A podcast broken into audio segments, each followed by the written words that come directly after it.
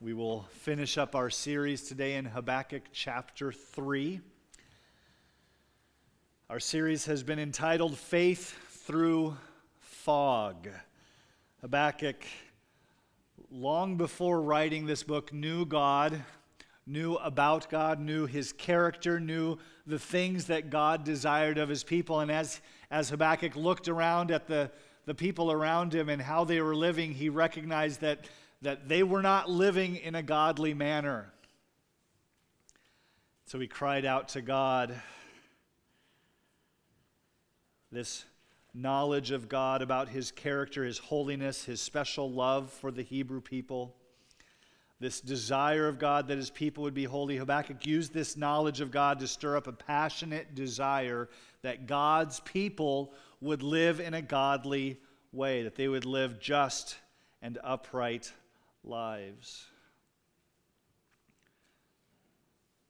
God used Habakkuk's knowledge, knowledge of God, knowledge of sin, to stir up a desire that sin would be eradicated from among God's people.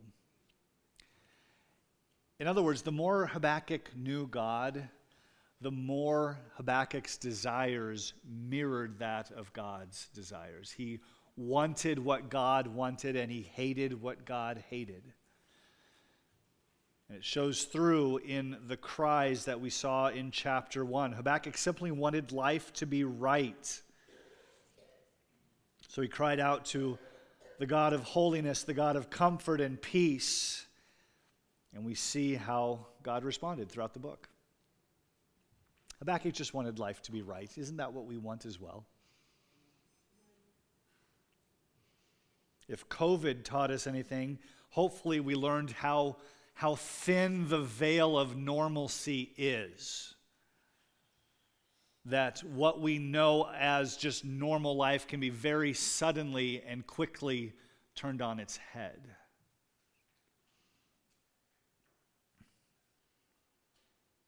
COVID was a, a macro event. It's an event that happened worldwide, really. But these same kind of things happen in a, in a smaller scale all the time. Uh, people, individuals, every day have things happen to them that, that throw their life out of normal. And it hurts. There's a young man I know, um, he, well, he was young at the time, uh, went to see a dentist, a very routine thing, and contracted an infection that affected his mind uh, and um, it, it, affected his mental capacity. He was never the same, as far as I know. I've lost track of the family, but even years later, with his with his parents advocating for him to get more medical treatment to try and figure out what has happened and w- what can be done to help him, uh, his life was changed. He, uh, I think he was about 18 at the time. Uh, you'd look at him and think he had this great future ahead of him, a very smart, very intelligent young man, and all that was taken away because he went to see the dentist. A thing that we do, that's just a normal thing that we should do. And it changed his life. We want life to be right. So we work toward that and we pray for that. But the reality of this sin broken world is that life is not going to be right. God revealed to the prophets the, the big picture of what was going to happen next to the children of Israel. They're going to be invaded. They're going to be taken into captivity. They're going to be removed from the promised land.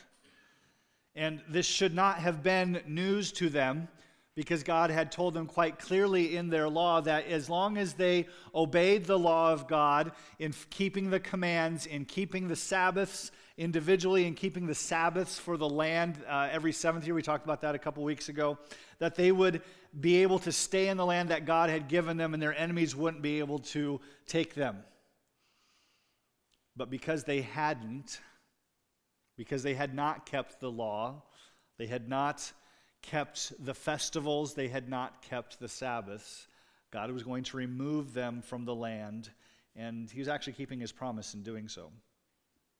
Habakkuk wanted life to be right. and normal.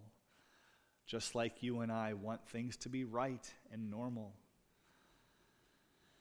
But God told him not only is life not going to be right for you, it's actually going to get considerably worse. How would you respond? Life hurts, and so you're crying out to God, Lord, fix this. And He says, Not only am I not going to fix that, I'm going to cause it to be worse for you. How would you respond? Would you start bargaining with God? We actually saw that a little bit in Habakkuk's first response. Would you get angry? I probably would. I can admit that. Follow along with me, if you would, Habakkuk chapter 3, verse 16, and we will read Habakkuk's final response. Habakkuk chapter 3, verse 16. I hear, and my body trembles. My lips quiver at the sound. Rottenness enters into my bones. My legs tremble beneath me. Yet I will quietly wait for the day of the trouble to come upon people who invade us. Though the fig tree should not blossom, nor fruit be on the vines, the produce of the olive fail, and the fields yield no food, the flock be cut off from the fold, and there be no herd in the stalls. Yet I will rejoice in the Lord. I will take joy in the God of my salvation. God, the Lord, is my strength. He makes my feet like the deer's. He makes my, me tread on my high places. To the choir master with stringed instruments. Let's pray. Father, thank you for your word for the, the harsh reality that we see our prophet going through and his response of peace and humility and even joy. Father, teach us to respond in these ways as well. In Jesus' name, amen. So Habakkuk has finally come to accept God's word of doom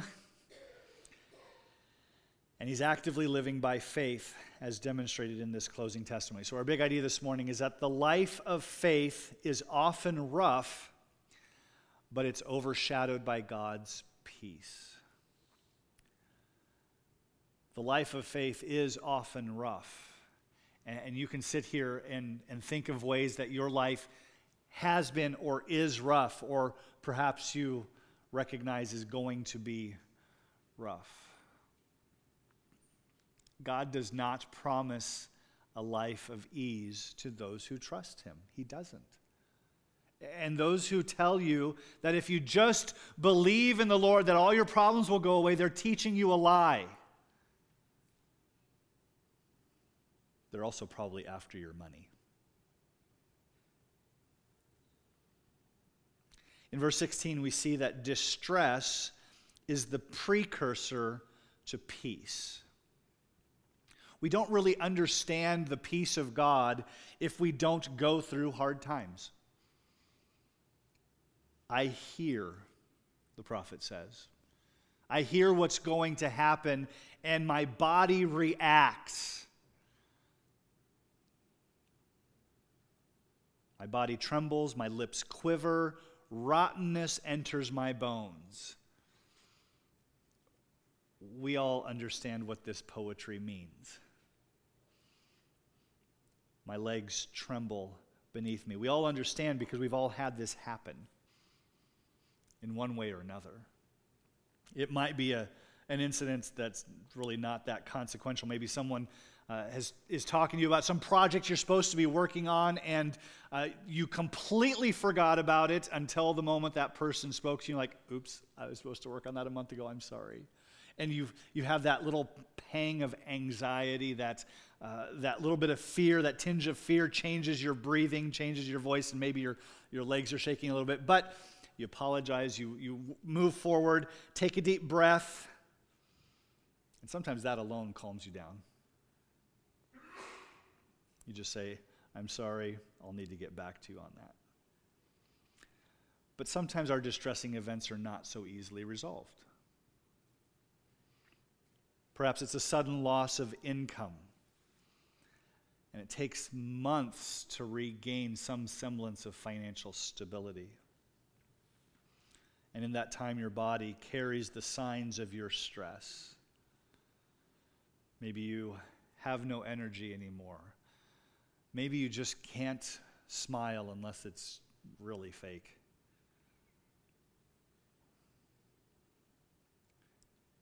God has designed us to be incredibly adaptable. Doesn't mean we like to adapt, but He has designed us to be incredibly adaptable, to overcome whatever circumstances we're in. It's especially true of believers. Our faith carries us through, but, but that design is not only in believers, we see it in unbelievers as well. We call it the human spirit, that desire to overcome. But what we're going to see in today's passage is more profound than that of just human adaptation. What we're going to see in Habakkuk is that there's there's no amount of deep breathing that's going to help Habakkuk in this point, right? Because of the bad news he's received, of the, the trouble that's going to befall him and his people, there's no amount of exercise that's going to help him feel better as a result of this news. And don't get me wrong, Habakkuk will find peace and contentment. He does so by the end of the chapter. I just read it. But this peace and contentment comes from God alone. Which is why in verse 16 we don't find that peace and contentment yet. He's describing how he is reacting. Physically, he is weak and failing because of the trouble that is coming. Now, there's a, a little glimpse of hope, even in verse 16. He says, Yet I will quietly wait for the day of trouble to come upon people who invade us. He says, I know these people are going to come invade us. He knows this. God has told them, told him. And although God hasn't revealed to him how long, we know from Scripture that they're going to be taken into captivity for 70 years. This is not some small little event that is going to be over quickly. This is going to be the rest of the, of the life for most people that go into captivity. Not everyone, but for most, yet, that little word of contrast. He would much rather not have this disaster befall them. He would much rather not have this dreadful series of events that God has promised is going to come. Yet, in the face of that, he says, I will quietly wait. He's waiting, actually, for the very end to happen. Did you see what he says? Here? He doesn't say, I'm waiting for the trouble that's coming to me. He says, I'm quietly waiting for the day of trouble to come upon those who are going to trouble us. And again, that is many decades yet into the future. In chapter 1, when Habakkuk learned of the coming invasion and that that invasion was guided by God's own providence, the prophet's response was that of resistance. He, he pushed back a little bit. Chapter 1, verse 13 You who are of purer eyes than to see evil and cannot look at wrong, why do you idly look at traitors and remain silent when the wicked swallows up the man more righteous than he? That's it's a very wordy way that Habakkuk is saying, No, no, no, no, no, no, no, no. God, no, don't do that. It can't go down like this. That was his response in chapter 1. But now in chapter 3, we see a response of humility, a response of accepting God's will in his life. believer, today, have you ever had a situation in your life where you knew something specific that God wanted you to do, or, or you had been doing something contrary to what God wanted from you? And, and it's not just a feeling you had in your heart, You read it in the pages of Scripture. You knew that there was a change to be made, and your first response was, Oh, I can't do that. I can't make that change. I think every person, every believer in Christ goes through this. If we're growing at all, that means we're in the Word of God. That means we're learning, and we're learning about God, but we're learning about ourselves. The life of Paul fascinates me. He's the one who, uh, the, the first we learn about him in Scripture, he's against the church, actually actively persecuting the church. And then what does he become? He becomes like the greatest missionary ever, right? Going to, uh, to the Gentiles and starting churches here, there, and everywhere. Writing a good chunk of the New Testament. I mean, God really turned him around, not just on the road to Damascus, but as you see how his life was completely different afterwards. And at the end of his life, if you read the last letter he wrote, 2 Timothy, and he talks in 2 Timothy about how he's the chief of sinners. And it's not because he was looking back at his previous life before he was saved and, and magnifying those sins and saying, Look, I'm the worst. I actually had people put to death. I don't think that's what he's saying at all. I think as he's been growing in Christ, learning more about God, learning more about what a godly life looks like, he looks at his own life and goes, I still don't measure up. Because the, the closer we are to Christ, the more we recognize those little sins that remain that selfishness, that tendency to gossip, that uh, dissatisfaction with how God is leading in our lives. All those things that, that seem like little things because we, back 5, 10, 15 years ago, we were dealing with big sins in our life. But as God gives us victory over some of these sins, we still see this sin remaining in our life and, and we struggle. We, we become more sensitive to the sin that remains. And at some point, we look at that and go, it's just too much work. Don't we? Sometimes, aren't we tempted to do that?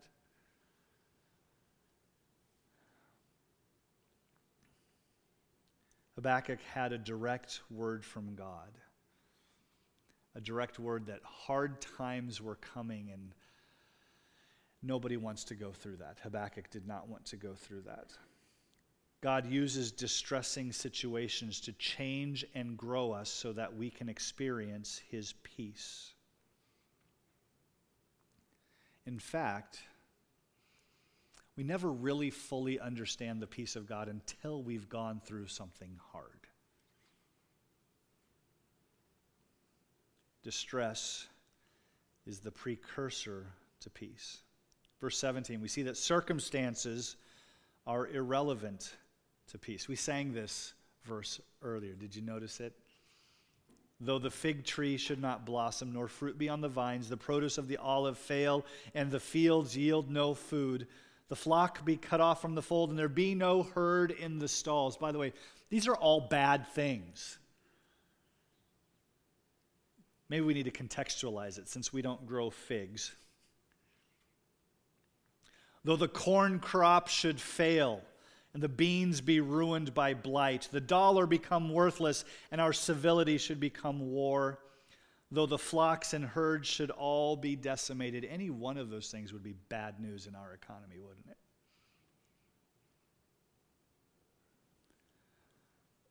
But the conjunction is not or in this verse.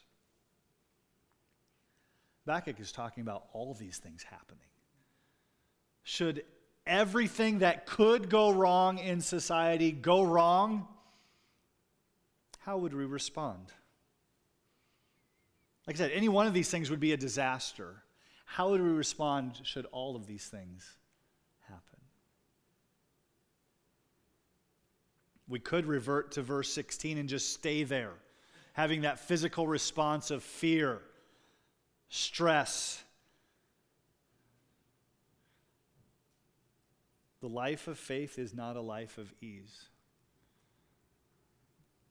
We should not be surprised when, when times come that it does feel like absolutely everything that could go wrong is going wrong. Living by faith is rough. But the peace of God rules over that. And if you believe that, that's step number one. Because the more we know God, the more we can believe that. And the more we know God, the more we can have the response that we see Habakkuk have in verse 18. Yet I will rejoice in the Lord. I will take joy in the God of my salvation. Distress is the precursor to peace. We go through hard times and we have to in order to really know what God's peace is like. Circumstances are irrelevant to peace. No matter what might go wrong in our lives, we can still have peace. Why? Because salvation is the producer of peace. Actually, maybe I should say it this way our Savior is the producer of peace. Yet, despite everything that's going on, yet I will rejoice in God. He didn't say I'll just be okay. He says I'll rejoice in God. Is God your joy?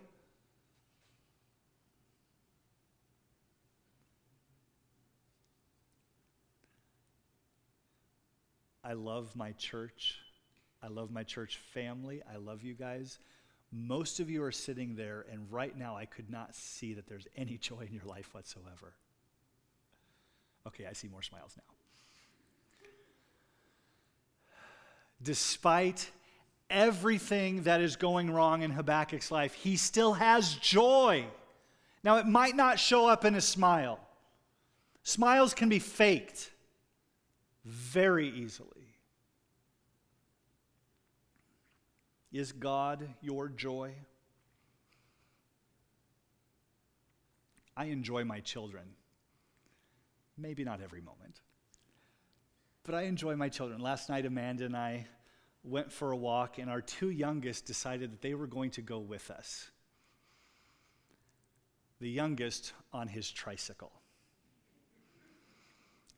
That's just asking for hard times, isn't it? I don't know if you've noticed this. Harlan is not flat. So, as Kyler joins us, I know there's going to be some help that we're going to have to give to get that tricycle back home. But it was so delightful to watch those two frolicking in front of us on the sidewalk, just enjoying life being out with mom and dad. If my joy was centered only in my little children, where is my joy when they grow up? Or if my joy is found in having children, where is my joy when they rebel or, or just simply grow up and leave the house? What's happened? If my joy is found in my job or in my status in the community, if my joy is found in my bank account. All of those things can fail, right? If my joy is found in my activities, and then I'm no longer able to do them for whatever reason. If my joy is sourced in the wrong things, my joy will be fleeting. Now, I can take those same things. I can take the, the joy of my little children and the joy of uh, my job and, and position and family. Joy, take your pick, fill in the blank. Take that joy and find joy in my God because of those things. Will that joy fail? No, because God never fails. My joy is found in Him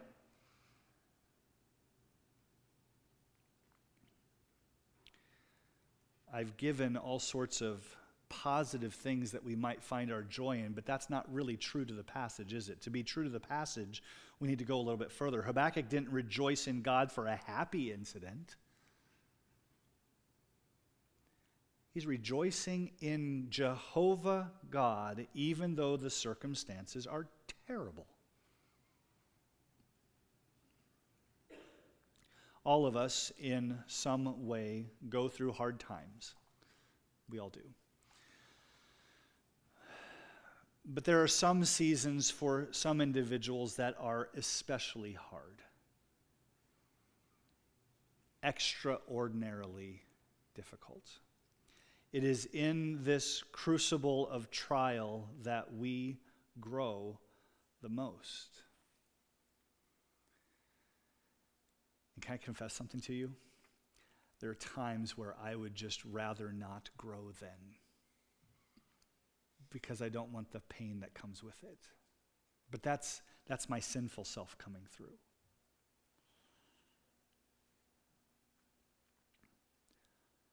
This doctrine of suffering is not a popular position, but it is a biblical one. We will experience suffering. It's not a matter of if, it is a matter of when. So then it becomes how do we respond to it? How will we respond to it? The longer we live, the more suffering we will experience. My grandfather passed away this week. He was 103, which means he outlived everyone in his generation. Uh, specifically, I'm thinking his family, uh, his brothers and sisters, his wife, his brothers in law and sisters in law. In fact, he outlived many from the next generation down. You could look at all the things that went poorly in his life and, and the, the compound, compounded sorrows that, that he experienced and lived through and you'd think he'd be the fussiest, grumpiest old guy you'd ever meet, and you wouldn't blame him for it. But he's the happiest guy I've ever known. I'll be preaching his funeral, Lord willing, Tuesday morning. And a phrase I expect to repeat often is to know Tunis, my grandfather, was to know Jesus. Not because he was super godly, but because he was going to talk to Jesus about you whether you wanted to or not. Uh, we'd go visit him at the nursing home, which he only lived in for like two years. Um, and the staff there all knew about Jesus. They weren't all saved, but they all knew about Jesus because of my grandfather. Again, circumstances of his life, he had every right to be miserable. But his hope was in the Lord. In fact, um, I think he was a little bit surprised. He was wrong about one thing. He expected Jesus to come before he died. That didn't happen. That's okay. You can be wrong about something, that's fine. Habakkuk responds rightly and does so as an example to us. He responds by worshiping the one who made him and saved him. And if our eyes will focus in on that truth, if we will intentionally put on a little bit of tunnel vision and look at our God rather than our circumstances, we too can respond in joy. But how easy is it to be distracted by that pain that we know is coming?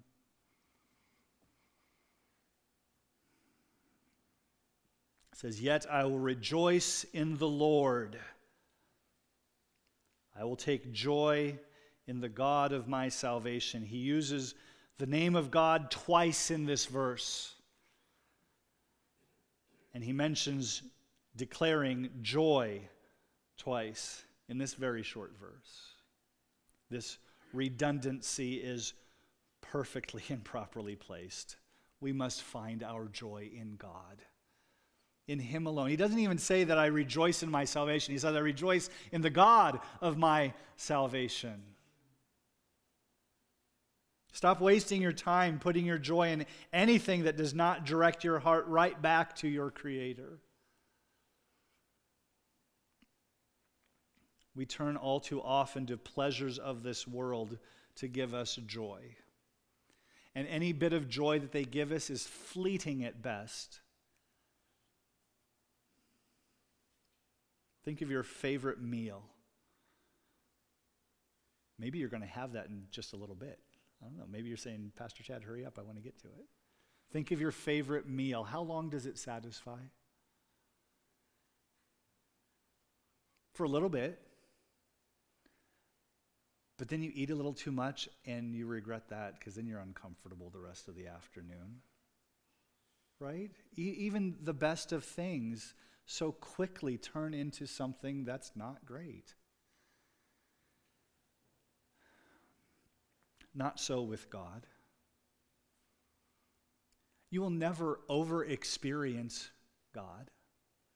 You will never have so much God in your life that you're like, oh, I'm so full, I can't have any more.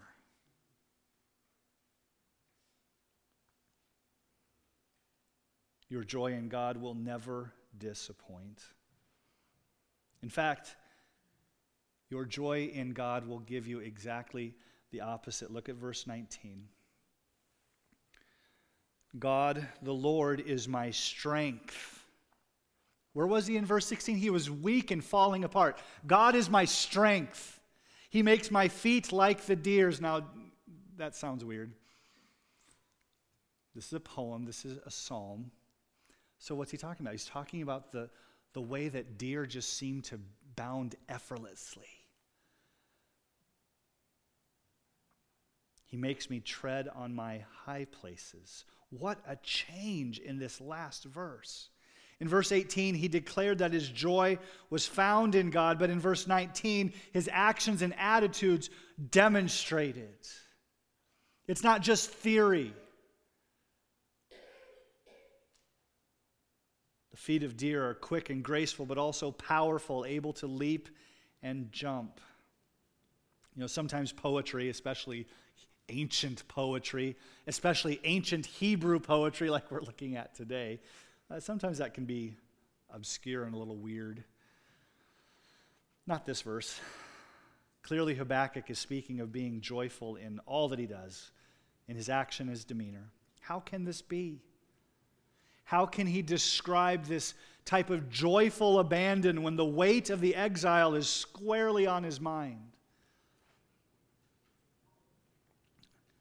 This, my friend, is precisely what the peace of God does for his people. In verse 19, we see that joy is the fruit of God's peace. The chapter ends with a, a little musical instruction to be played with stringed instruments. It was designed to be sung. Music is powerful. Setting truth to music causes the singer to use more than just their mind and mouth to proclaim truth. Music engages the emotions. In fact, as I was sitting there and the girls were singing One Day, I was reminded of the first time I was introduced to that version. Now, you might have recognized the old hymn. Uh, had a different melody and wasn't quite as uplifting as this one. I remember it quite specifically. I was at a camp in Tennessee in the summer of 2008. I remember the lighting. I remember that the air conditioner was set a little too cold. I remember who I was standing beside as we were singing this song. Why? How could I remember all that sitting here? Because the melody and harmony and the message of that song reminded me of the first time I was struck by the message of that song. Music is powerful. And this psalm that just started out with, remember, all of chapter 3 is this song, started out with this declaration of who God is, describing him as a theophany, uh, using words like light and power and radiant, and ends with this powerful confession of finding joy in God despite the whole world falling apart. Powerful message indeed. The life of faith is often rough, but it's overshadowed by God's peace. Are you living in the peace of God? Is it evident in the way that you talk to others that you are living in the peace of God? Is it evident in the way you handle situations, responding with grace rather than distress and anger and whatever else? Are we living the peace of God? The only way to do this is to constantly and purposefully turn our attention to God all day, every day. And when we recognize that we've been distracted a little bit, we turn our gaze back to our God.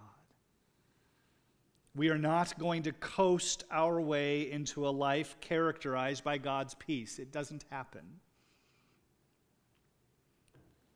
We pursue it by pursuing Him. We pursue peace and joy by pursuing Him. When sorrows come, and they will, turn your heart to God.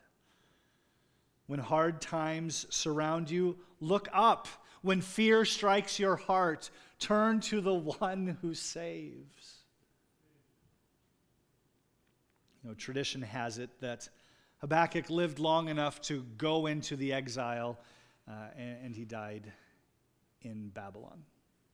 Now, again, that's tradition, that's not biblical record, but it's quite possibly true that he did indeed go into the exile and died a slave. Knowing that that was coming, he still found joy in his God. Habakkuk was ready for this calamity because his hope and his peace was already squarely centered on God. Calamity's coming. Are we ready as Habakkuk was ready? Let's pray. Father, we, we don't like the concept that sorrow is coming, that, that stress is coming, that pain and loss are just waiting for us.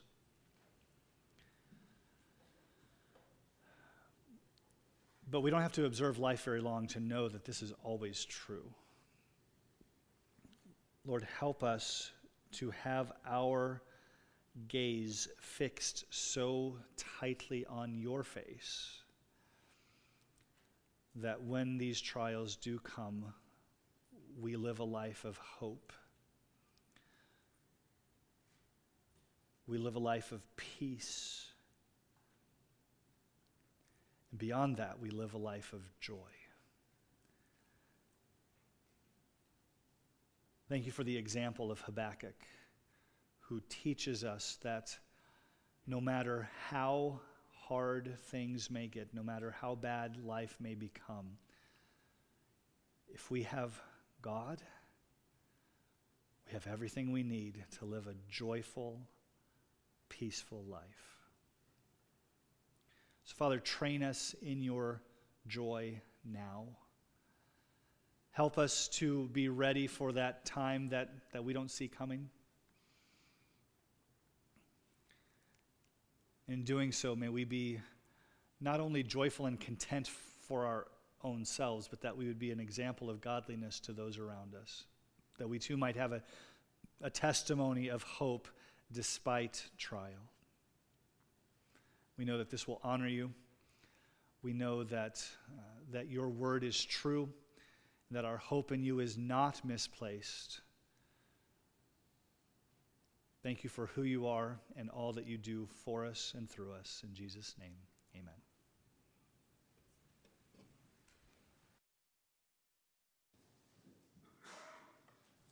Please stand as you're able as we sing Behold Our God. We just sing one stanza.